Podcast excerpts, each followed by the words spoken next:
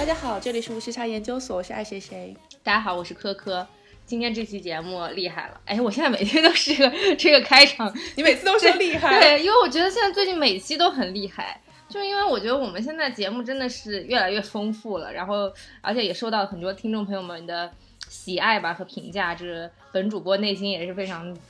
开心的。对，今天那个我们想聊一个，就是我之前。想了很久的一个话题，就我先说一下这个话题啊，就我们想聊一聊跟海南有关的一些故事吧，和和一些过往吧，或者是呃在海南长大的一些体验和经历吧。因为我觉得，就是最近的这个，不论是疫情还是其他的一些什么样多方的原因，把海南已经推到了一个 比较受关注的地步。包括自贸区的建设，然后包括那个免税店的出现，对吧？我觉得就是大家对海南关注度已经上升了一个 level，呃，所以今天我们正好也想找一找，就是土生土长的海南人，然后来请他聊一聊过往这这几十年海南的一些变迁。那我们先欢迎一下今天的嘉宾罗妈妈。大家好，我是罗妈妈，然后是你们的妈系好朋友，来跟我聊一聊海南吧。对，我刚刚就一直在跟他说，我说你这个一点都没有海南口音，哎，就是感觉是一个标准的、标准的非海南人的感觉。你这出去，别人也不会认为你是海南人吧？完全不会，就是可能会认为我是南京人、江浙沪人，就是这种感觉。现在我很好奇，海南到底什么口音？海南就是我都没有听过。嗯，我可以模仿一下，你们跟我来来一段对话吧。比如说，你们要请我去吃饭，那个罗总今天请你吃个饭，你想吃点啥？哎呀，现在都没有什么好吃的啦，我都只想在家里吃了。哦，只想在家在家里吃，对，就是有有种这种对对这个调调，对对对对对对。哦，对，这种往上扬的，就是尾调会往上扬，重点词会往上扬的这种音调是，呃，就闽南方言里，就是这个地区的人他可能会有的一个呃通病吧。当时我在新传院上上学的时候，呃，有一个老师，就我觉得我已经伪装的很好了，但是我不小心在一个词上就暴露了我是一个海南人这样的事情，就鸽子。就是鸽子的话，子的它会往下沉这个音，但是我当时还没有那么完全的南京话，我说 鸽子就是往上扬了一下，哎，那个老师非常敏感，说你不是南京人，就是哦，我我想说其实我不是南京人，没有什么奇怪，但是他非常敏感的捕捉到这一点，然后之后我会有意识的去下沉我的音调，是这样子。哦，海南普通话跟那个长沙素普有一点像的，长沙同学都会觉得我很亲切。做啥子喽？干嘛呢？对，一些乡音不经意的流露，就跟东北人说着说着，还是还是会还想咋地，就就是都会说说出自己的乡音的感觉。对对。那既然今天说到海南，我们就可以聊一聊。我知道你最近刚从海南回来是吧？就是那个免税店的盛况空前，对到到底是什么样的情况？非常非常难。因为他很多人去买，像是节假日、春节就不用说了，绝对是爆仓，你要提前三个小时到机场。那如果说是我来回来的那个三八节之前，那肯定是你要提前两个小时到机场，然后排队都要排一个小时，非常空前。就是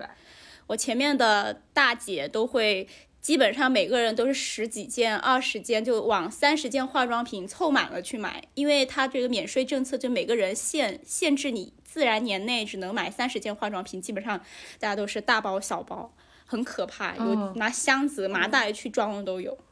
现在海南人也变成了代购的人。对对对，现在是因为疫情的原因嘛，然后很多。呃，海外的这个商品进不来，而且它的这个真实性有也有待考察，所以在海南买免税品应该算是一件比较保证的事情。当然，它的价格可能没有欧美国家那么香，但是它这个真实性是可以保证的。嗯，就我自己有一个感受，就感觉海南这两年，反正整个旅游业是发展起来了。然后，呃，感觉每年就是特别是疫情期间，大家一有假期就动不动就想去海南。而且我知道很多北方的人，或者是很多其他地方的人也会在海南购房嘛。所以其实大家已经把海南当成一个类似于夏威夷一样的中国版的海岛城市。对，所以我不知道你小时候在海南长大的体验是怎么样的，有没有这种旅游业特别。发达的这种印象呢？嗯，其实我对海南旅游业的印象也不是特别深刻，因为就好像大家从小，比如说我在南京长大一样，我可能会去玄武湖玩一玩，然后阅江楼看一看，长江大桥走一走，就这种体验，就觉得啊、可能就是节假日大家去这些地方，我也去这些地方，但是没有说特别觉得啊，外地人好像都来这边旅游的感觉，因为就是我觉得。体验这种东西是要有对比才能够出现的。就是在离开海南之前，我对海南这个词本身是没有体验的，因为，呃，就是从小生活的环境没有对比就没有冲击嘛。呃，小时候就经常去广州、珠海、海南，在一九八八年之前都是归属于广广东的，所以当时小时候去呃广州、珠海，那个时候海南才刚刚建省，那你还自己心理上还是觉得自己是一个广东人，完全没有说这种 心理的心理的不衔接的地方，而且包括饮食文化呀，然后呃，就是说语言方面可能都会听得懂，因为那个年代所有的海南人都喜欢看呃香港电影。都会唱广东歌曲，嗯，所以就是很适应，就是在小时候去广东也没有觉得啊很冲击，但是真正就是离开了岭南的文化圈之后，我就觉得好像真的很不一样了。嗯，就是全中国的小孩，我小时候觉得全中国小孩都跟我一样长大的，但上了大学就跟大陆的朋友去交流很多事情的时候，哎，发现原来大家有这么多不同。大陆的朋友 就跟北方的朋友交流这些事情的时候，是吧？不是你们海南人和广东人都觉得自己以北全是北方吗？嗯，也没有，就是大家都会熟读地理课本，知道中国分 南北方、秦岭淮河，然后心里面还是觉得啊、可能可能有中国是有北方有南方了，我们只是南方之南而已，还是有这种南方的概念。这个锅要广东人来背，广东人就会确实这么觉得。除了广东都是北方，对，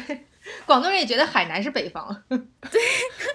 因为那个我们我们海南人都会觉得广东是老大哥这种感觉，但现在已经、哦现在这种意识已经慢慢淡化了。就是在我上一辈的人，他们很多人都会去广东打工，然后都会说粤语，都会这样子。但你是不是因为你在海口长大，所以其实离像三亚这种核心的旅游城市会不是比较远，所以其实也没有那么深的对于旅游的这个感受啊？嗯，是的，就是我自己觉得海口算是就是一个比较综合性的城市，就外地人特别少。其实在，嗯呃很很久之前，三亚它也只是一个普通的旅游城市，没有说提出像是国际旅游岛这样的概念。对我在海口长大，嗯，你刚刚说有一个什么体验，我忘记说了，就是海南的校服很好看，这个是我跟江苏的同学哦做出的一个对比。海不知道你中的校服们有没有？看过？对对对，海中的校服，哦，是有小裙子的那个是吧？对，就是黑色的裙子，白色的衬衫，就是、哦，呃，或者是男男生的话，男生女生都有那个黑色的裤子，就是你可以搭配的穿。女生一般都穿裙子或者裤子，男生就是经常会。嗯，怎么说呢？插口袋，有点像台湾偶像剧那种贺军翔啊什么这种感觉啊，好古早啊！说起说起贺军翔，真的很古早了。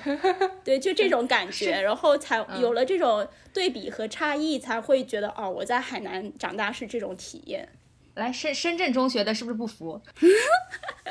我我我不觉得我们学校的校服好看，但我们学校确实也有就有运动服和礼服嘛。哦然后夏天的礼礼服是呃里面是一个短袖的白衬衣，然后外面是一个灰色格子的那种无袖连衣裙。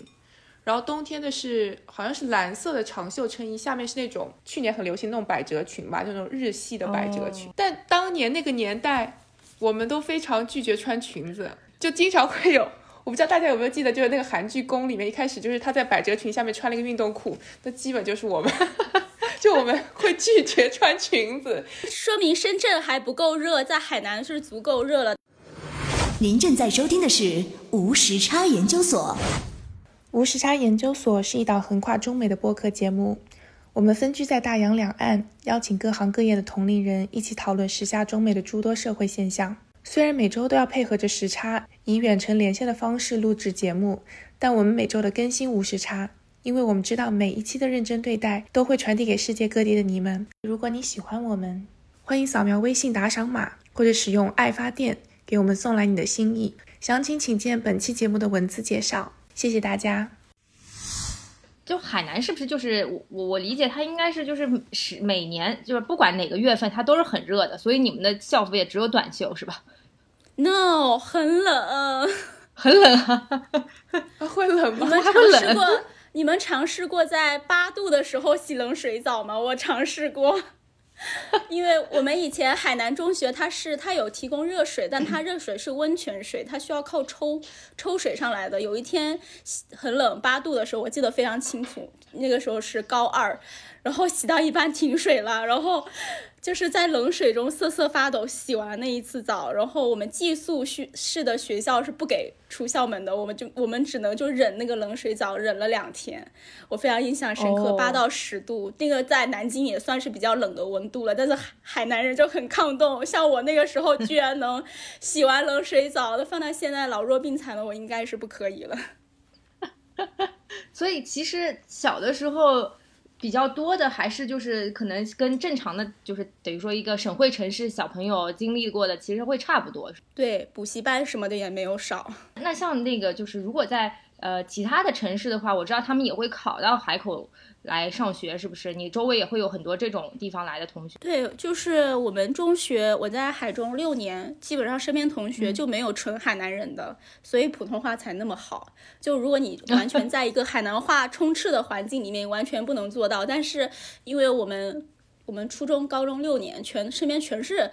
大陆仔，大陆 就是当时有很多支援海南建设的这个同学。哦他们的爸爸妈妈是哦支支援海南建设的，然后比如说是核电站、核电站建设的这个工程师他们的后代，还有解哦放军当时，嗯，当时的解放军子女，就我当时的初中的上铺，他的爸爸就是空军，对，嗯，那你父母当时是怎么过来的呢？嗯，应该是我爷爷奶奶先过来的，我爷爷奶奶也是支援海南的，他们是。爷，我爷爷当年是哦在广东省林业局，但是当时海南还是属于广东的一部分。海南的林业建设就是说，呃，你派年年轻有为的年轻人过来吧。然后我爷爷就当时是有那种理想在的，就是说我要到祖国最需要的地方去，所以当时他就抛弃了当时在广州上班的这个机会。就是在广州上了一年班，然后就到了海南来了，然后就在海南扎根了，就是这样一个情况。然后我爷爷奶奶都在海南生活，就是生活了一辈子了，就海南话讲得非常的溜，嗯，所以就是。嗯，所以我我爸爸和我姑姑也都是土生土长的海南人了，就是海二代。啊，那你爷爷奶奶后来有跟你说过，就是比方说他们对当年这个决定是有什么想法吗？会不会后悔啊，或者怎么样的？嗯，没有后悔。我奶奶现在还是觉得海南最好了。选对地方了，当年。对，因为就是不管是非典还是现在的新冠，海南都是就是低风险区域。像在当年的非典的话，海南是没有一例的。然后在新冠疫情期间也，海南也就一两百例，可能就没有超过那个数字，就是大家都觉得很很安全、很健康。嗯，对。而且每天是不是生活在海鲜大餐之中？没有，完全是误解。海鲜非常贵，就是你随便在外面吃，随便在外面吃一顿海鲜大餐就自助的，你自己去那种海鲜大排档找、找鱼虾自己挑，那种都要人均一百左右。那你如果你是再要加工的话，可能你要人均到一百多到两百。就是很正常的价格，然后很多游客都觉得、啊，海南物价这么高，你是不是专门宰我游客的？不是，我们本地人吃海鲜也要这个价格。哎，为什么呢？我就是很不能理解，就是为什么为什么会这么贵呢？照理来说是一个四面环海的地方，因为它本身海鲜它就是非常需要储存成本，然后还有这个捕捞成本的，它本身这个价格就挺高，而且特别是禁渔的禁渔的这段时间，它的成本会更高一点。那可能这个鱼它可能是、呃很早之前捕到的，那比如说深海鱼，它的这个储存的话会非常的。就是难，但如果说是浅海鱼的话，那它养在那个养殖箱里面，继续，呃，继续让它生活生存下来，那它也有一定的这个养殖成本。其实不是说所有的海鲜对都是呃渔民现捕现捞的，它有的渔民他是养在那个海海那个网箱里面的，它是有这个养殖成本在的，然后包括它加工、加工费本身它也是有要收的，所以就是。各项成本算下来，我觉得也是不便宜的。就是不要有海南的海鲜就非常便宜的这种想法，最便宜的海鲜只能是你在海南当渔民，你自己到渔船上去捕捞，这是最便宜的。那你们一般小时候吃是吃些什么东西呢？嗯，其实没有怎么吃海鲜，对，就是我们正常的青菜、猪肉、鸡。那海南就是每逢逢年过节必吃鸡。就是没有说不吃鸡的时候，那大家可能元宵节吃汤圆，海南人吃鸡；春节大家可能有各式各样的这个 美食，我们吃鸡。清明清明祭祖我们要吃鸡，冬至我们要吃鸡。就是我就是春节回家，可能大概已经消灭了十只鸡，就是我本人觉得非常的倦怠，所以到了不用吃鸡的地方，我就觉得很幸福。是因为海南鸡多，还是其实这个鸡的文化是沿袭到沿从广东那边沿袭过来的？我怎么觉得广东人好像也经常吃鸡？嗯，海南的那个文昌鸡 很有名，就是海南的鸡它都是散养的走地鸡，它就是鸡，就是很多人他那个鸡，它可能作为产业来讲，它要做到就是。就是怎么说呢？成本的最低化，它可能很多只鸡挤在笼子里面也养。但海南人就是，我觉得鸡一定要好吃，就让鸡在大自然中 翱翔。那比如说像文昌的话，他会把鸡养在那种红树林，养在热带雨林里面。那鸡吃的都是天然的饲料，就是虫子。自己去捕食后，天黑了，它会自己回到那个笼子里面，就很神奇。然后这种鸡就很好吃，很有韧劲，就不是那种软趴趴的，没没有斗志的鸡。对，就海南的文昌鸡很有名，就鸡饭也很有名。就东南亚那边吃的海南鸡饭，就是源自于海南华侨带过去的海南文昌鸡的这种鸡肉跟鸡饭的做法，就是大家是有一个共通的共通性在的。对。而且比较清淡，我觉得就整体上来说，我我觉得海南菜都是比较清淡的，对的，没有特别重口味的。嗯，感觉跟广东菜差不多吧，就是比较注重食物本身的那种味道。我们都说，就是如果这个食物要添加太多的佐料，那说明它一定不新鲜了。但是海南东西都很新鲜，所以我们都是清清淡淡的吃，吃那个食物的本味。嗯，对。其实我很喜欢吃椰子鸡，就是拿一点椰子水煮鸡，我觉得好好吃。然后再蘸蘸点酱料，对，那个酱料非常特别，就是酱油加小青桔，然后再加一点那个蒜蓉，就是这种酱料的配法，就是海南人特有，他一定要加一个小青桔，几个汁在里面。嗯，对，就是有有那个很清爽的那个风味。但是我前段时间吃过一个火锅，叫糟粕醋火锅，我不知道你有没有吃过。这个是这些年的网红，是。这个你可不可以简单介绍一下这个火锅到底是一个什么样的情况？你你们平时会经常吃这个火锅？其实，在我上大学之前，这个东西都没有那么网红，它只是文昌的一种特产，一种小吃。它其实不是火锅，一开始它就是一种醋，就是呃，好像是酿醋之留下来，还是酿酒之后留下来的那个糟粕，就是那个底。对。然后它又重新再发酵了一次，然后就是酸酸甜甜的，有一点像冬阴功的这种口味。然后你它作为一种底料，你就可以在里面加很多东西。那文昌人他可能会往里面加，嗯，猪杂、牛杂，或者说是一些海鲜。这种吃法就非常的火锅嘛，既然你可以在里作为底料，在里面加猪杂、牛杂和这个海鲜，那你也可以加别的东西，加肥牛，像现在大家吃火锅经常吃的这种肥牛，就经过就是不断的改良，餐饮业的改良，它最后就变成一种火锅底料。其实它就是一开始它就是作作为一种小吃存在的，它就是一种很普通的小小小料，然后大家就是一碗一碗的吃，现在就是一锅一锅的吃。就是网红美食，现在 对对，这是我觉得海南唯一重口味的东西了，好像其他就基本上都是清清淡淡的，比方说加点椰子呀，然后椰奶呀什么之类的，就是就是口味很清淡的那种。是因为椰子鸡在深圳也特别火嘛，感觉每走几步路就可以看到一个椰子鸡。但我知道海南还有椰奶鸡，就是他会真的把那个椰椰子的那个白色打成那个椰奶，然后再煮到那个鸡里面去。听起来也非常不错。其实我想说，本地人小时候其实没吃过椰子鸡这种东西，它可能是呃某一个市县的这样的一个美食，就跟糟粕糟粕醋火锅一样，它可能局限在某一个市县。那可能餐饮业它需要发展新品，然后就发展了椰子鸡。然后在深圳非常多椰子鸡，我之前在深圳实习过，我就甚至觉得怀疑这个椰子鸡是不是深圳人发明的，跟海南人没有关系。好吧，那那那海南本地人一般小时候吃会吃些什么？因为我我我之前去海南就是出差，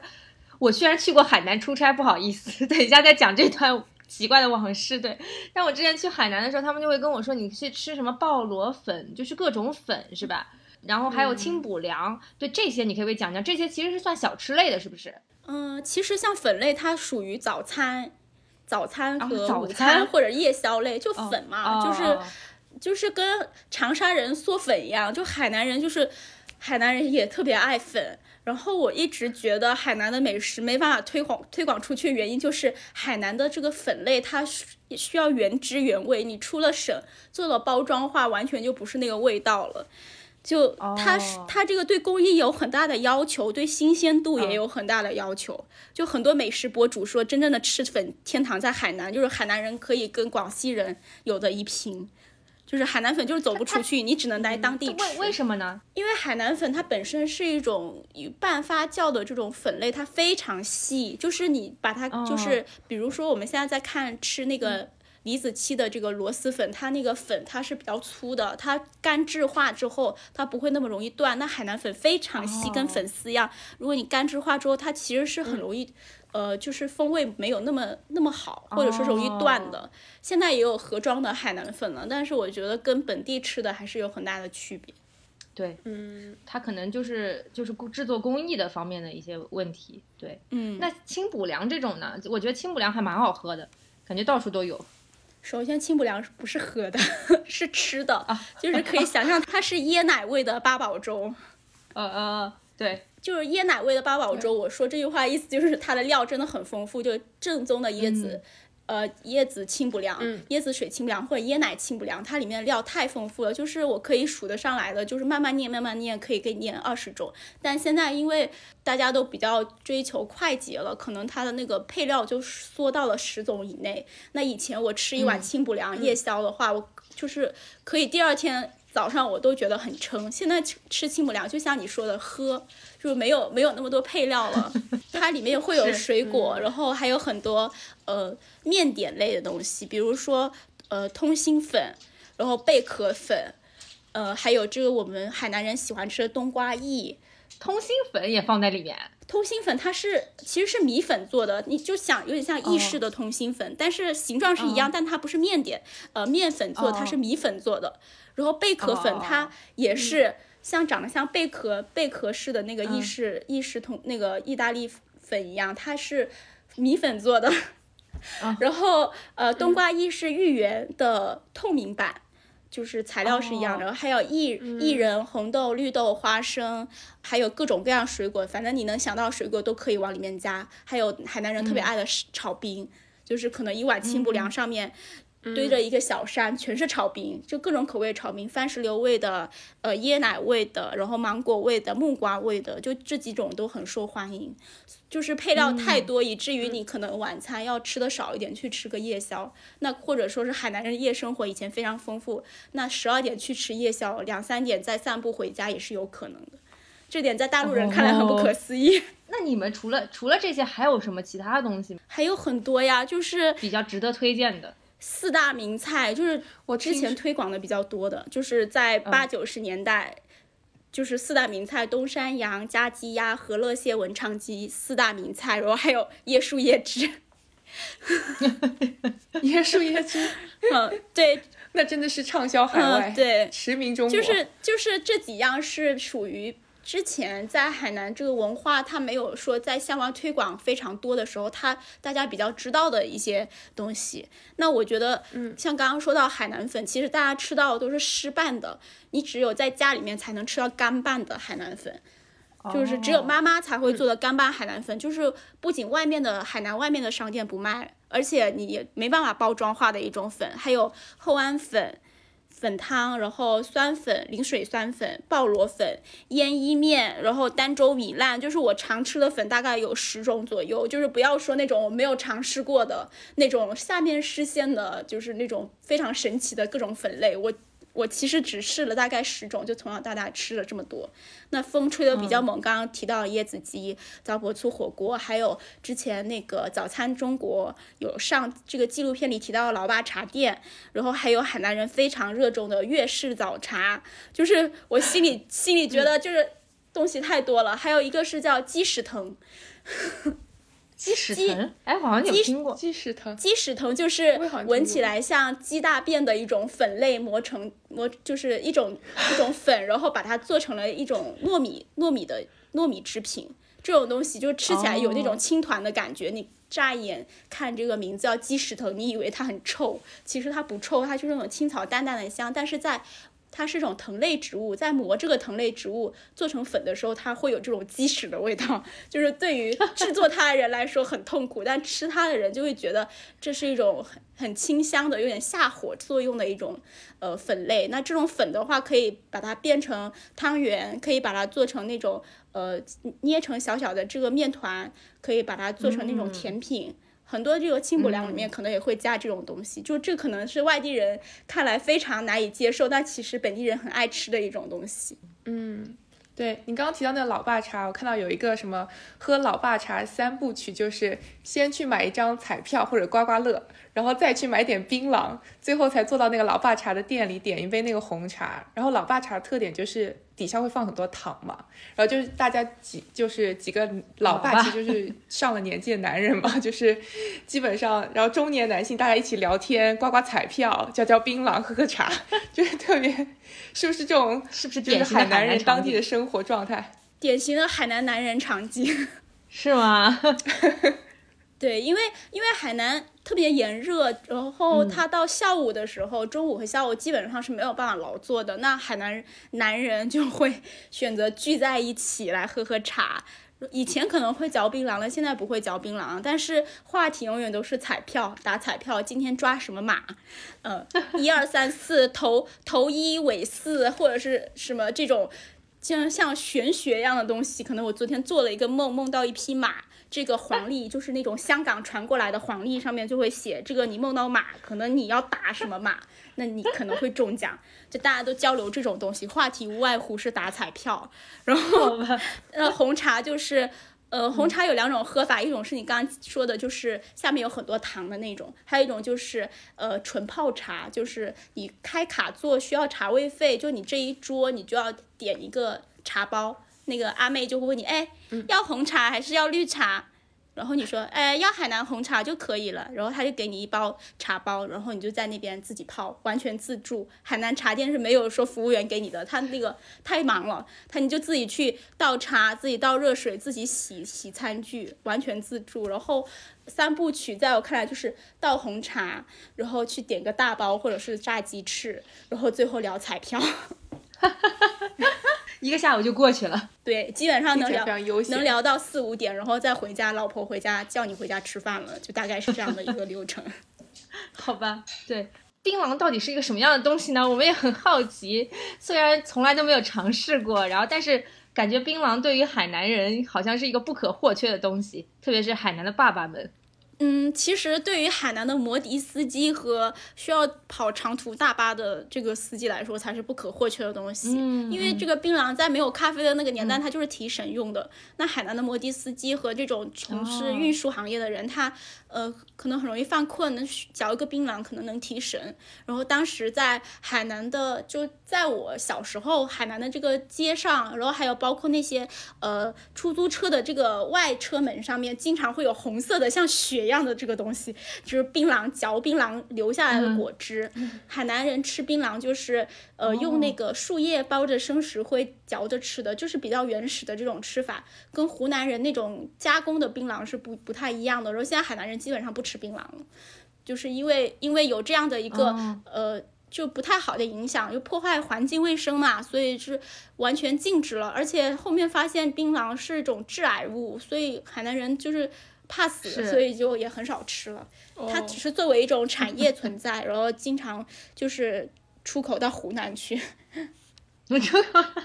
然后现在可能嗯，摩的本来摩的司机也减少了，然后呃也有了很多红牛这种替代品，咖啡这样的替代品，可能运输行业的司机他也不需要槟榔来提神了，因为槟榔吃的那个吃法，它需要手抓着，就很不方便嘛，就是你要。拿一个叶子包着生石灰嚼嚼嚼吃，你还得吐掉，然后为什么要满口都是红色的。生石灰好像是把它里面就是涩味还是什么去掉，因为我也没吃过，就从小家里人就教育你不要吃那个东西。哦哦，所以看着那些大叔们，他们嚼完槟榔就是很恐怖，像刚吃了人一样，牙齿里面全是红色的，然后吐出来，吐出来的那个槟榔渣也是红色的，在地上一摊一摊，就像这个这个大叔是吐血了这种感觉一样，真的很很可怕。是不是这个能嚼很久啊？它是好像越嚼越好吃，越嚼越上头。据吃过的人是这种说法。哦，好吧，听听上去跟什么口香糖差不多。哎，既然既然说到这里，我觉得有几个点也比较有意思。我去海南，我比较深的感受是海南好像没有胖子，是不是因为炎热地区胖子是真的是很难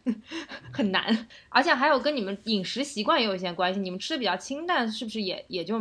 不会有经常那种什么高血压、高血脂这种？嗯，其实海南人是很长寿的，就如果你没没有特别酗酒或者是抽烟的话，就很长寿。但是现在因为大家生活水平上来的，然后海南文饮食文化也受到一些呃就是冲击吧，就大家可能吃的没那么清淡了，然后高血压、高血脂这样的情况又有上升，特别是喝酒的人多了，然后。就很多人他可能会有这个啤酒肚，他可能四肢 是很瘦的，但是这个啤酒肚很瞩目，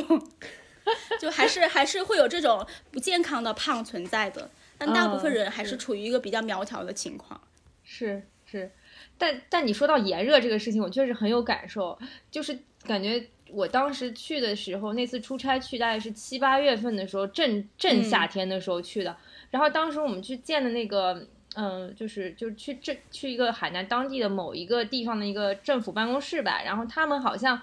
下午三点钟才工作，就是 中间的那个午休时间巨长无比。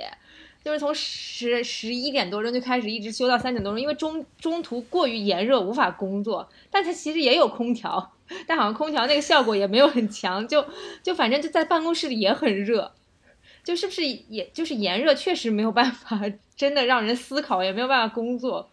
其实我觉得海南热是一回事，其实海南的热不像南京，像我在南京生活这么多年那种闷热，海南的热还是有风的，但是海南是晒，这个晒是真的能让把你晒脱皮的。就是以前我军训的时候，海南非常变态，初中、高中都要军训，现在连小学都要军训了。然后你军训一个星期下来，脖子这边都晒伤，我到现在都没有恢复，就还是斑斑驳驳晒伤的痕迹。就所以天呐，所以真的体谅体谅一下公务员同志，别让他们晒伤了。是海南海南人的午休是很长的，因为中中午炎热，其实你也干不了什么。像我们高中的时候，大概是十一点半到十二点。左右就下中中午就下课了，然后、然后大家去吃饭，然后下午大概两点半两点四十五才上课，就其实这个是比较合理的。在教室里面必须得有空调了，是吧？以前我们都没有空调，天呐，那你们怎么办？就我们初中、高中都没有空调，我走了就有空调，这就是我走了学校就变好系列。深圳也不是所有的学校都有空调的。然后其实涉及到一个问题，就是我们高考好像是要分配考场嘛，哦然后其实大家都很在乎说你会分配到哪个考场，就你不一定会在自己的那个高中考试。如果你分到一个没有空调的考场，因为都是六月份考试，对啊其实是非常热的。是对，就有这个公平性的问题在，就是大家也会说，其实我觉得还好，就是如果你长期生活在这种炎热的环境当中，你就忍耐度稍微会高一点。我高考那个时候，我们宿舍的风扇都坏了，然后我当时是在 没有风扇的情况下睡了睡了两天，然后第三天才那个风扇才好的。海南高考是三天，就可能跟很多人不一样。我是很怕热的，到了南京尤其怕热。因为南京是闷热没有风，我就经常感慨南京为什么这么热。然后我朋友就会说：“嗯，你不是海南人吗？你为什么会怕热？”我说：“南京的热跟海南的热完全不是一种热啊，就是你没有办法跟江浙沪人理解，呃，就是讲让他们理解海南的热嗯不是这种热，而是晒，就是他们没办法理解。其实海南最热的季节应该是五六月份，然后七八月份会有一些台风，所以就是有时候会减缓这种炎热。但不过这就是就是我想说的是，你们会住在就是海边吗，或者怎么样？就家里买房子一般会会买在哪里啊？是不是我听说，就如果在海边买房子就特别潮湿？我觉得在海边买房呢，要么就是非常喜欢海景的年年轻人，要么就是外地人。本地人，特别是本地的老人，坚决不会住在海边。像我们家房子就不是在海边。别人最喜欢问我一句话是：“我真羡慕你们海南人能住在海边。”我想说，海南人住在海边就是傻子吧？就 是就是，第一是对身体健康不利。因为你在海边很容易风湿、很潮湿。第二是对家具的保养非常不利。因为我之前是做房地产的，就是呃，像是这么好，就是很多样板间里面都会摆很多这种布艺品，然后布木质的。其实这种东西还有还有这个铝制的、钢钢铁的，就是这种材料在海边都很容易腐蚀的。就是你可能海边的海景房，你可能过十年，你很多东西都得重新翻新了，很多都被海风腐蚀掉了，更不要说海南经常有这种呃台风非常大的。那你在海边的房子的话，其实你到了台风季节，你都要贴到贴上很多胶带，就是基本上你也看不到什么海景，反而你还觉得很恐怖。如果你是住在高层的话，就是那个摇晃的程度。就是 可能买海景房，就是真的是喜欢海的年轻人和外地人。那海景房它本身也是有这种保值的作用，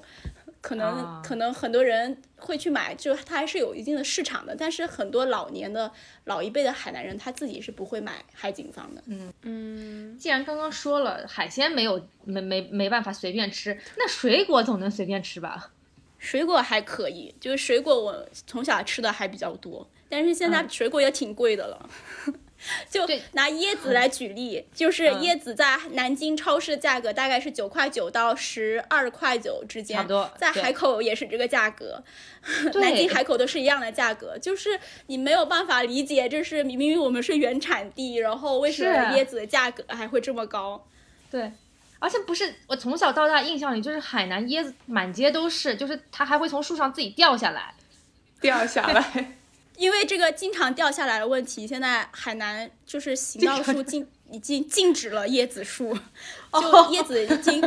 椰子已经在就是包就是在海口的街道，我不知道其他市县街道怎么样。海口街道你基本上见不到椰子树，因为它有时候会砸人，真的会死人的。所以就是现在改成了棕榈树，或者是棕榈科的一些长得跟椰子很像的东西。还有一部分就是，呃，我记得是在小学的时候还是什么时候，就我比较小的时候，有一种就是外来物种入侵了海南，就叫椰心甲虫。这种虫子导致海南当时椰林受到了很大的损失，到现在都没办法恢复。就是那种外来入侵物种非常严重，就那个时候是上了新闻报道的，然后大家全民全民去拯救我们的椰林。这种 后面就是出于安全考虑，就椰椰树也减少了，只在椰子产区，比如说文昌、琼海这种地方会比较多一点。嗯，是。那除了椰子，还有什么芒果啊什么？我记得在海南吃过很多奇怪的水果，芒果特别好吃。对，嗯，海南的芒果基本上都是从台湾引进的品种。在海南的九十年代，有非常多台商在海南买农场，然后引进他们台湾的品种种，就比如小台芒，然后后面也有澳芒，然后还有海南本地的一种，我不知道怎么说红色的芒果，就都都很好吃。然后在大陆买到的芒果，就可能它是青的时候就摘下来了，然后一路上熟的过去，可能没有那么甜，就不是树上熟。那海南的芒果，可能本地人吃的就树上熟就很甜，嗯，就是比较大的一个区别。而且我记得有个品种是特别大，就吃起来特别的有满足感，就你吃一个就感觉跟吃一个西瓜一样。对，那个好像叫象牙芒，就是一种俗称，但就是它的品名我不知道，就长得它跟象牙一样长，俗称象牙芒。那种象牙芒它就是甜度没那么高，但是呢，就是纤维很少，就很好吃。嗯，然后还有什么呃世家，世家是台湾的是吧？对，世家莲世家是台湾的说法。哦哦。我们当地人叫释迦是叫番荔枝，哦，因为它长得有点像荔枝，它的那个哎，那个番石榴呢？一个番石榴是绿色的，光光光光啊光皮的，那个叫芭乐，台湾人叫芭乐。如果我说芭乐，哦，你就明白了。对对，就是很多人他会知道台湾的这个品种名，但是不知道海南本地这对这种水果它是怎么叫。海南本地就是原有的水果前面加一个番字，番荔枝、哦番石榴是这种。哦，嗯，好，既然我们聊了很多吃的，然后我们现在聊一聊哪里好玩。就是你小时候是已经把整个海南岛都玩遍了吗？没有，目前我也只是玩了海南的东边，就跟所有的大陆人一样，就是海南建设比较好的。建设比较早的，都旅游胜地基本上集中在东边东线，就海口，就一路从北下来，海口、文昌、琼海、万宁、陵水、三亚，大家基本上玩玩的是环岛东线。然后网上很多博主说：“哎呀，我去海南环岛了。”我一点开一看，其实他也只是环环了个假环岛。环了个东线，很多人都没有去过西线，但西线的旅游资源其实很丰富，只是它那个旅游基础建设设施建设可能没有那么好。嗯，就是还是属于比较原始的这种状态，还有包括海南的中部山区，就可能因为交通的原因，然后还有一些基础设施的原因，它可能就没有那么多游客去，它那个名声也没那么响。其实旅游资源是很丰富的，比如中部有五指山，五指山市它有热带雨林，就有很多热带雨林的保护区，还有就是长臂猿。这种保护动物在，对，然后保亭有温泉，然后还有就是琼中，还有很多这种黎族自治自治县的这种黎族风情，就少数民族风情，就黎族是海南特有的一个民族，特有一个少数民族。然后西部呢，像乐东有这个莺歌海盐场，就是就是。大晒大晒场就是盐场，就是因为海南海南人吃盐都是吃海盐，然后就是有那种天然的盐场，它是怎么形成的呢？就是有那种珊瑚礁或者说是呃那种岩岩石长期被海浪拍打，它会中间会自然的凹下去，然后盐就自然而然在那边形成了，基本上你都不需要人工去做什么。别的东西，它就是天然的盐场，它自己海水留在那个石头的坑坑洼处，它是自然形成了盐分，所以就是有莺歌海盐场很壮观，然后上过那个航拍中国，然后还有儋州的这个东坡书院，就是之前苏东坡呃贬到了流放到海南儋。对，到了海南吃生蚝，那他就是在儋州吃的。苏东坡跑到一个地方去，总能把那个地当地的美食都发掘起来。这个生蚝就是很好笑嘛，就是有很多节目都拿出来说说苏东坡非常的这个旷达，非常的闲适，就是能够随遇而安。然后说是呃，这个生蚝就是苏东坡说，你们跟儿子说，你千万不要告诉别人海南的生蚝有多好吃啊，不然那些人都会学我一样，然后被皇帝贬谪到这边跟我抢生蚝吃。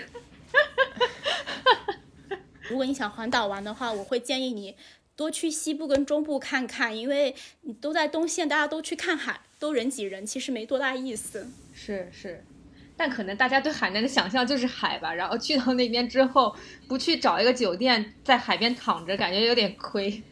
千里迢迢飞过去。对，就是海南它有环岛高铁嘛，其实我建议就是没有车的朋友可以坐环岛高铁环一圈，从海口出发或者从三亚出发，就环一圈海海南，然后我觉得蛮有意思的，就是因为环岛高铁在世界上海海南应该是唯一一条或者是第一条，就是反正有一个一，海南很适合自驾，就是也很适合自驾。就是如果你只玩东线的话，你就可以租辆车在海口出发，然后一路向南玩下来，最后在三亚免税店买买买。是，哎，所以它的那个高速是就是海岸边的那种嘛，就可以一路看着海开。没有，不像是不像台湾，台湾很多高速它会特地建很多就是呃和海岸靠近的地方，但可能出于这种保护高速公路的考虑，所以海南的高速公路在东线它有一些地方是看不到海的，你可能只有少数一些地方看得到海。但是也比较远，不能说像台湾那种，就是你好像就是和海很近一样，其实没有。其实我觉得过去这这几十年，其实海南也经历了比较大的这个变革和发展嘛。包括你刚刚说的八八年开始建省之后，其实海南也进入了找到它自己的定位吧，然后进入了比比较高速发展的一个阶段吧。对你，你个人觉得会对你的生活有没有什么比较大的影响吗？就是你你是有看着这个，比方说海口整个经济。就是高楼高楼起来了，或者是怎样的一个，你自己有会有比较深的感受吗？就是海南这几年的发展。嗯，其实海南在我大学之前就我感觉没有什么发展，尤其是九十年代，嗯，就是刚建省那段时间，有一个房地产泡沫，当时留下了非常多烂尾楼。就当时我我当时在海口经常看到烂尾楼，就是在一个省会城市是很难想象的一件事情。就和深圳相比的话，其实是没有体现出，呃，建省又建经济特区的那种特别的地方，就是比较比较老实话这样说，就 有一点自黑，但是就是的确是我从小到大的一种感感受。就是在高中的时候，我高中的时候就提出了国际旅游岛这个概念，就炒了一把房价。就我家旁边的房子，之前可能是五千多、六千多，就一夜之间可能涨到一万多。然后过去十年了，呃，大概现在我们家那边房价三万三万出头吧，就有三万多。嗯，就是就是我觉得就是，而且是没有很近的医院和很好的学区的。就是我自己做房地产，对这块比较敏感。然后对大多数海南人来说是没有吃到，呃，海南这几年发展的一个红利的，就是没有、没有完全吃到，可能提供了一些工作机会，但工资也不是很高。然后物价、房价反而是水涨船高，因为外地人过来消费嘛，所以就是就是供不应求。有时候有时候我们甚至自己都吃不到好的新鲜的蔬菜，就是需要政府去控制。专门推出了菜篮子工程，然后会有平价菜的投放点，就是因为菜有时候太贵了，吃不到，然后海、海南人抗议，然后就会政府就推出了这样的惠民工程。就某方面说来说，就是物价跟房价太高，就不太不太宜居了。就很多游客会吐槽海南的这个物价，但其实就是这个样子。嗯，我们其实没有多少钱吃海鲜，就是吃青菜、猪肉、鸡肉，吃一顿牛肉，我们都觉得哇，这牛肉怎么又涨价了？然后去年就是因为猪瘟的原因，就是啊，猪肉怎么又涨价了？就是这种感觉。是，是不是因为海南其他这些东西也是需要通过，比方说船舶啊，或者是公路运输过来的？就如果不是海南本地产的话，对，像猪肉，猪肉的话，很多都是从呃大陆进来的。然后海南的话，它只有这个呃海运和航空业嘛。然后铁路的话，其实也是属于航海运的一部分，就是呃。大陆的铁路到了广东的海岸的时候，它会卸下来，就是一节一节车厢卸下来，运到船上，再运到、哦呃海海口去，跟海口的铁轨接接在一起。就其实它是属于海运的一部分。就我们很渴望说广东老大哥出点钱嘛，然后把广东跟海南连在一起吧，然后建一条海上公路吧。就我们经常有这样呐喊，就喊了几十年了，好像也没有动静。不是，好像也不仅仅说是这个钱的问题，有一个部分原因就是因为琼州海峡其实对于海运的通路是很有，就是比较关键的。就如果说你建了一个桥以后，你这个海峡其实通船的就是运载量会受很大的影响。嗯，就你只要从只能从下面绕了嘛。对对对对对所以这好像也是一部分原因，所以他们一直没有要建桥。说实话，以中国的基建能力，建一条桥也不是那么难。对对对，但是就有各方面的原因吧，一个是这个省份之间，它可能对于投资的这个需求，然后还有一个就自自然因素，因为毕竟海南跟广东非常多台风，在这边建一个跨海大桥，其实也也有很大的技术难度。嗯，那这两年会有比较深的感受吗？包括这个自自贸区的这个设立，或者包括这个整个旅游城市的发展，你会有比较深的体会，或者周围的人他的呃工作是会有一些转变吗？嗯，其实我现在提出了这个自贸区的建设，就是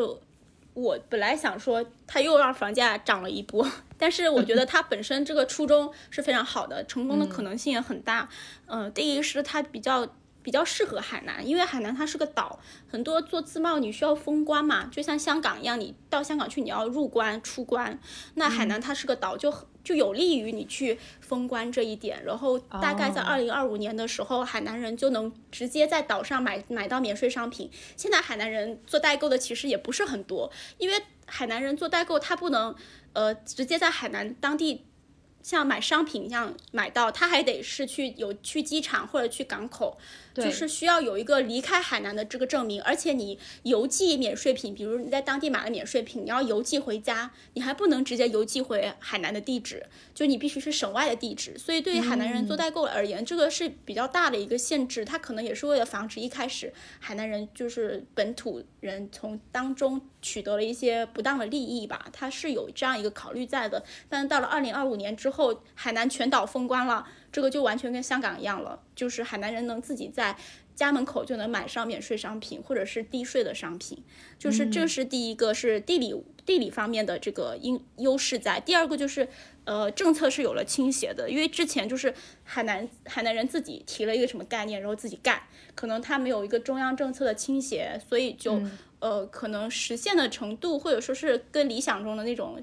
呃，程度不太一样。它有一个政策倾斜之后，嗯，中国人就是买低税免税品，就基本上可以不去香港了，不去澳门了，就只要飞海口就可以，而且不需要那个，呃，不需要签证。签证就光是免税品买买买，就这一点就是给海南提供了非常大的曝光量和 GDP。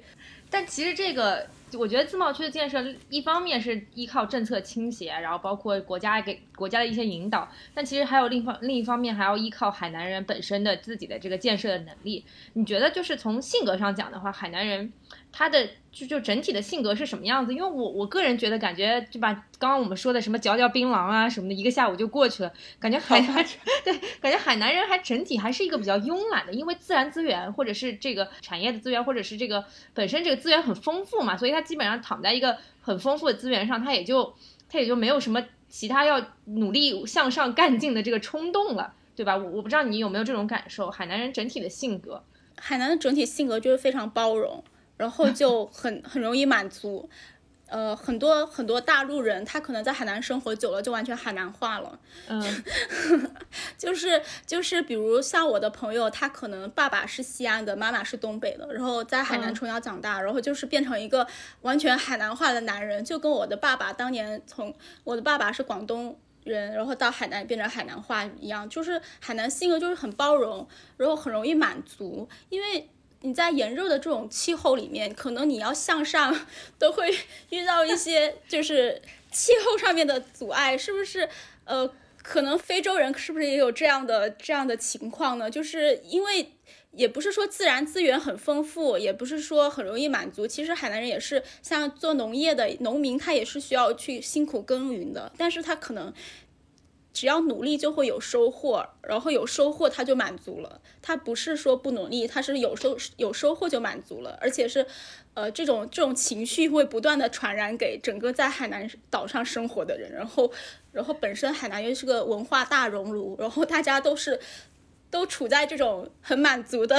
很慵懒的情况下，然后可能对于海南的建设，它有一点点心理上的阻碍。但是在我看来，年轻人可能都没有这样的情况，都是零零七九九六，对，也是挺辛苦的。是，但有的时候确实热了就不想工作，就感觉很很上头。对，这是一个。这是一个比较上头的心理因素吧，但是现在有空调了，可能就这种情况也会减少很多。而且大家现在都比较想赚钱了，以前海南人他没有这种外地人的刺激，可能海南人他自己家里面有一个自留地，比如说像农村他有自留地，他自己盖个房子就好了，或者说是最多到县城到省城。买买一套小房子，也不在乎什么地理位置，也不在乎学区，嗯，也不在乎景色，也不在乎升值。但现在因为看到了温州炒房团，然后还有很多东北候鸟来这边买房子，然后它会有一些刺激跟对比。就像我之前说，我在离开海南之前，我在我对于海南没有体验。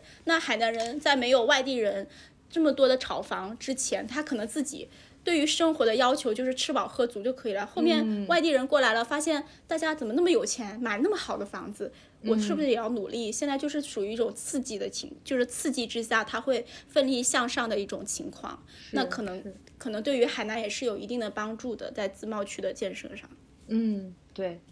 但但现在的话，海南人是不是大多数都是从事当地的这种旅游服务业，会占比比较高一些？嗯，没有，就是海南的大学生回来最经常去的三个行业是一个是考公事业单位，还有一个是当老师，还有一个去银行，这是三个非常火的职业。对，就是 你可能在大学，海南的学生。在大学期间，可能家里面就说：“哎呀，你毕业之后回海南来考个公务员吧，当个老师吧，或者进银行吧。”这是三个非常吃香的行业，也很稳定。嗯对，其他从事其他行业的人也有。那可能有有的人现在年轻人在海南会做网红，就我知道的有有我的高中同学有的在做网红，他是从韩国留学回来，他就开始做网红，那在小红书上发一发，粉丝也挺多的，可能有这样的一个新产业的出现。对，其实海南对于公务员或者对于公国家公职机关 的这个这个人员的这个需求应该还是挺大的，就包括之后自贸区的建设，其实也需要新的这种后备的储备力量吧，就是特别像你们这种从其他地方读完比较好的大学回来的人。嗯，对，特别是中部和西部，其实跟中国的这个也很像。中国也是中部跟西部很需要人才，那海南的中部跟西部也很需要人才。那像公务员报考比例的话，可能就是东部就大家抢着，就僧多粥少。但是在中部跟西部，就是这种比较困难的地方的话，其实岗位很多，但是不是很多人去，就是因为经济本身不发达，然后第二是生活也不方便。就是扶贫的压力也非常大，所以在报考公务员的时候也会发现东边热西边冷这种情况。嗯嗯嗯，对。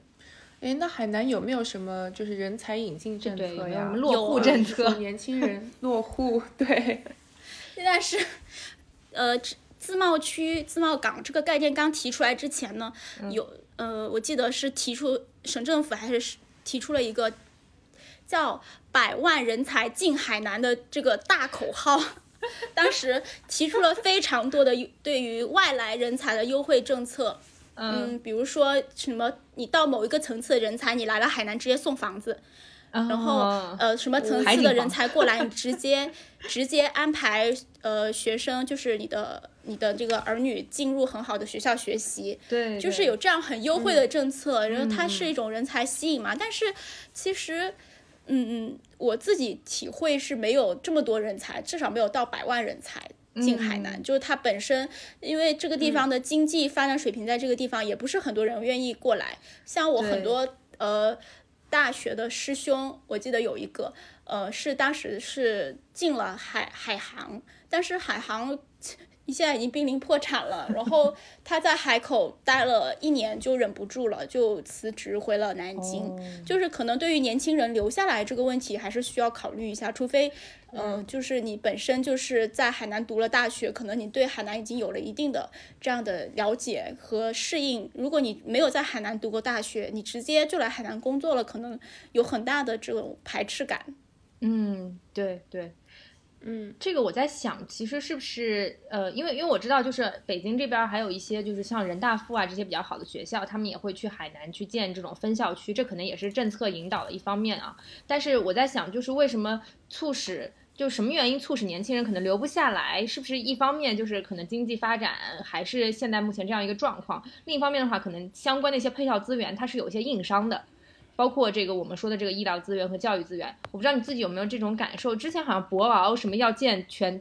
是博鳌吧？是要建什么什么什么最大的什么？博鳌的博鳌的乐城医医疗先行特区啊，就是在这个区域里面，你可以享受到呃中国还没有上市的药品和有这种超级医院，你可以预约全国的优秀医生来。这个乐城医院、超级医院给你进行治疗，但是我觉得这个不是针对普通老百姓的，因为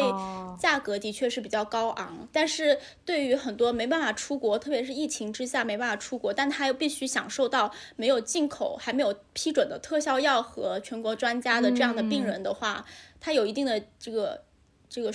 经济水平，他可以选择到乐城来超级医院来治疗。但是之前超级医院也出了一个。呃，非常大的不能说丑闻吧，应该是医疗事故，就是那个他在植入人工耳蜗的时候，就是导致了这个富豪，应该是个首富，某个地方首富的死亡。然后当时就有很多人说，这个超级医院是是莆田系的，其实不是，他的院长是 他的院长，好像是钟南山，还是呃，就是一些比较。大佬给他背书的，他是一个国家支持的一个超级医院，它叫超级医院，不是因为它是莆田系，它是真的就超级医院。它就你有一定的经济实力，对对，你有一定的经济实力，你就可以在这个医院住下来，然后预约全国的专家飞过来给你治疗，就是这样的一个叫超级医院。它其实概念是很好的，但是由于价格摆在这边，可能很多人是享受不到这样的一个很好的一个医疗资源。但是我相信它它的到来可能会。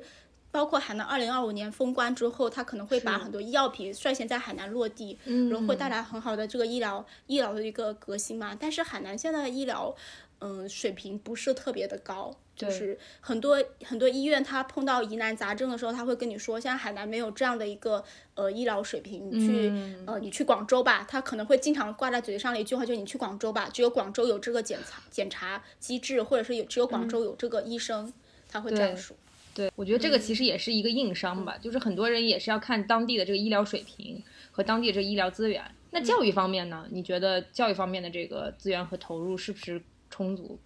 嗯，现在应该我觉得在海口来说，教育资源还是比较好的，就只能说基础教育这一块还。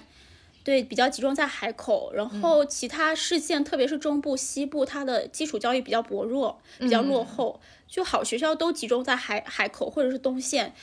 那但是海南的大专业院校还是不错的，就比如说这个海南大学的这个法学专业，就是比较难考的。就是在呃大陆的话，你可能是要一本往上一点的分数才能进海南大学的这个法学专业。嗯，然后中国热带农业科学院。也是在海南，在好像是在儋州还是在哪边？就是它也是一个呃农业里面非常知名的一个科学院校，就是很少有人知道它在海南。之前它是在广州，好像后面迁移到海南去的，因为海南有袁隆平在这边 种水稻，所以就这个海南的这个气候条件很好，可能水稻在别的地方是一年两熟，到。海南就一年三熟，它有利于这个种种子的挑选、更新换代吧。然后还有海南师范大学师范专业，就业前景也很好。就只要你在海师毕业，基本上你在海南的这个呃学校，小学、中学，你是可以谋到一份教职的，就是就业率还是很高的。就我经常在报纸上面还看到，就是国家表扬海南的职业教育。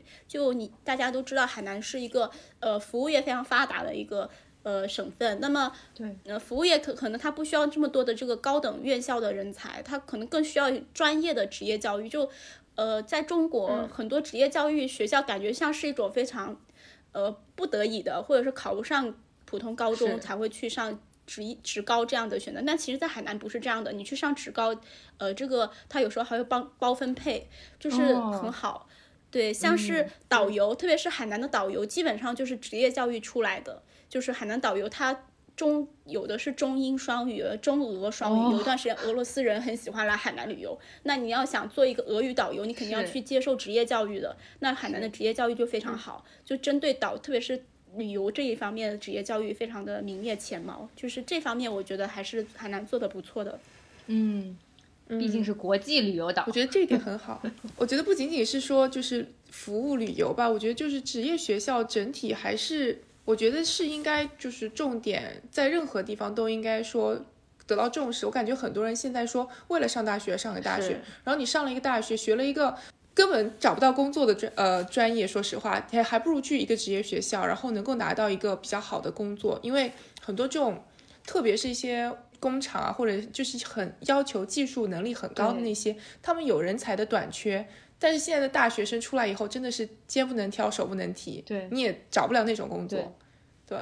是，对，所以我觉得海南的职业教育发展的这么好，我觉得也是第一有他自己的优势在，第二的确是海南政府这一块也做了很大的引导跟扶持，就可能他对于职业教育的投入比在比海南的高等教育的投入要高得多，就是他要做出一个金字招牌，包括三亚也有很，三亚有一个是专门培训飞行员的。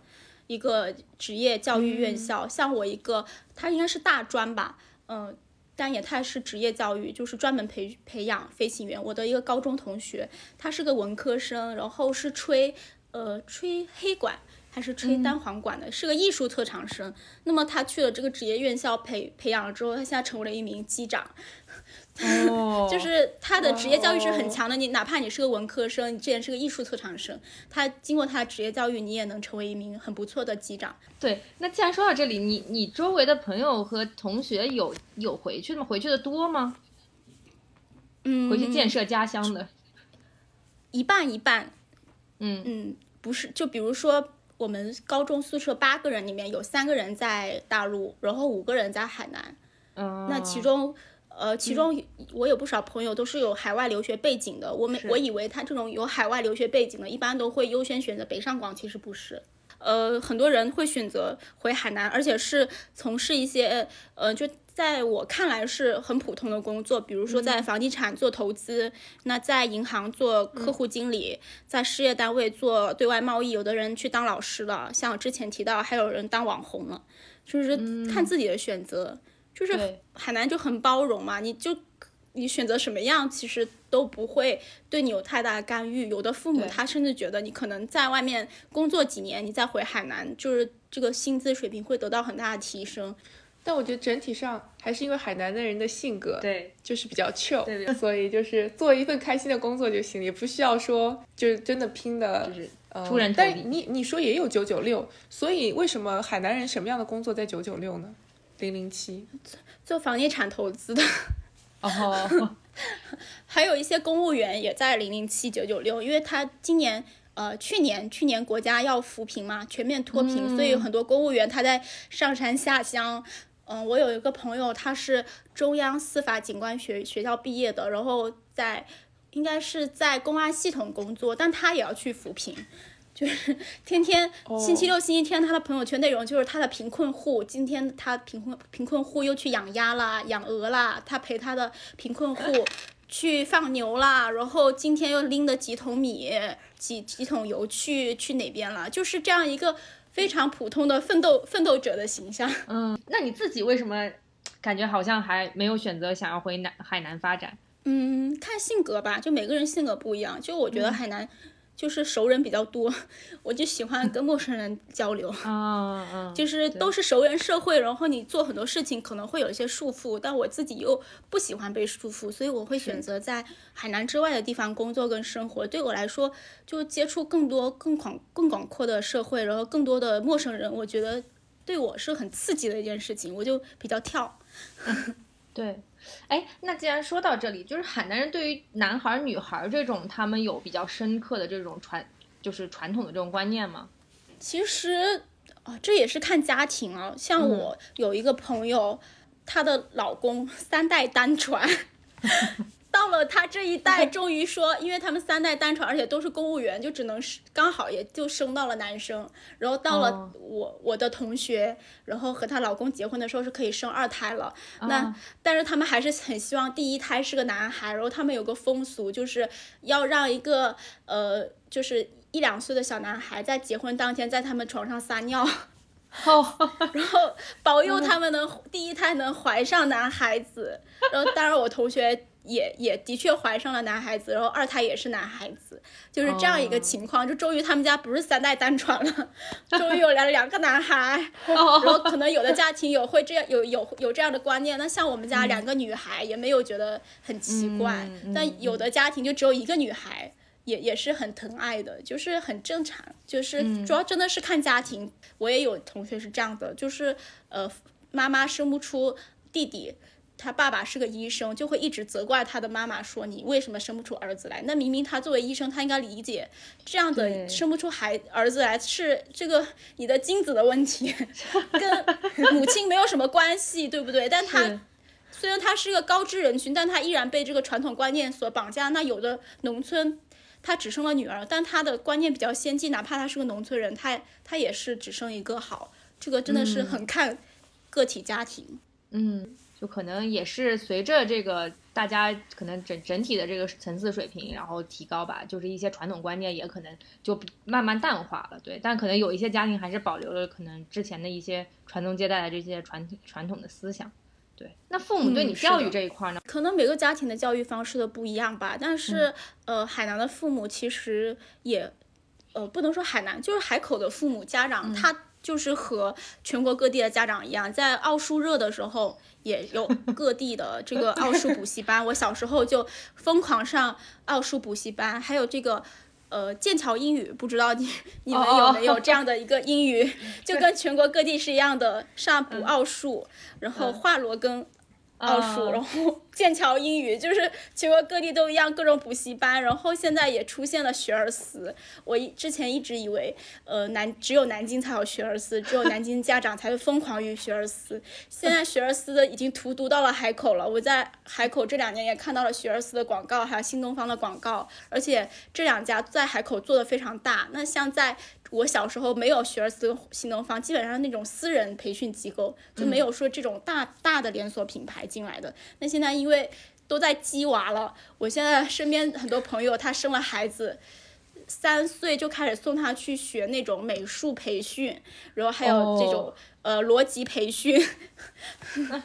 就是已经完全跟其他城市没有什么区别，是，对，没有什么区别。嗯，今天非常开心。对我觉得，我这 我觉得我短期之内还会去很多次 海南，所以大概也了解了一下海南各种风土人情，然后包括我们嘉宾罗妈妈从小在海南长大的一些经历，我觉得都很都挺有意思的。然后海南可能在中国以后的这个版图上的位置也会越来越重要，承担了更多的这个不管是。经济发展还有这个国际往来的这种责任吧。其实，在大家经济条件上来之后，大家越来越重视旅游这一块儿，也会更多去选择海南去去休闲度假。特别是在疫情期间，其实周围经常每次放假，我说大家去哪儿，就说去海南。我想说，这海南到底有多少酒店，这么多人 就容纳这么多人？对，但我确实也看到海南现在整个旅游业。也朝着就是更加国际化或者更加高水平的方向发展，所以我觉得可能一定程度上，海南未来的前景还是非常充满希望的。然后今天我们其实也谈到关于自贸岛是不是能达到当时建设的初衷吧。而且我也知道，二零二五年海南即将实施这个全岛新能源化嘛，我觉得其实也是一个。呃非常好的一个示范的方向吧。这个正好也和我们的之前的那个碳中和的一期节目可以勾连上对就是其实海南可能作为一个嗯。就是作为一个岛吧它其实更有可能去实践或者去承担啊这个碳中和可能一部分的这个责任吧我觉得也是一个非常好的示范。当年因为一些可能旅游业的一些问题然后给大家造成了比较不好的印象啊比方说宰客呀然后呃这种外地人的涌入然后导致海南整个可能可能旅游的情况或者体验不是很好然后大家都经常会觉得说我去吃海鲜会被宰啊或者怎么样之类的。但我觉得近两年好像这些情况都有在慢慢改善然后政府也啊有在加强这方面的管制。所以我觉得之后海南其实可可以反正就是作为一个中国人的海岛吧对我觉得应该嗯可以有更多大家可以有更多就是比较深刻的体验。对那今天节目就到这里了非常感谢罗妈妈的参与。今天聊得很开心，不客气，拜拜，拜拜，好，拜拜。到天涯海角来。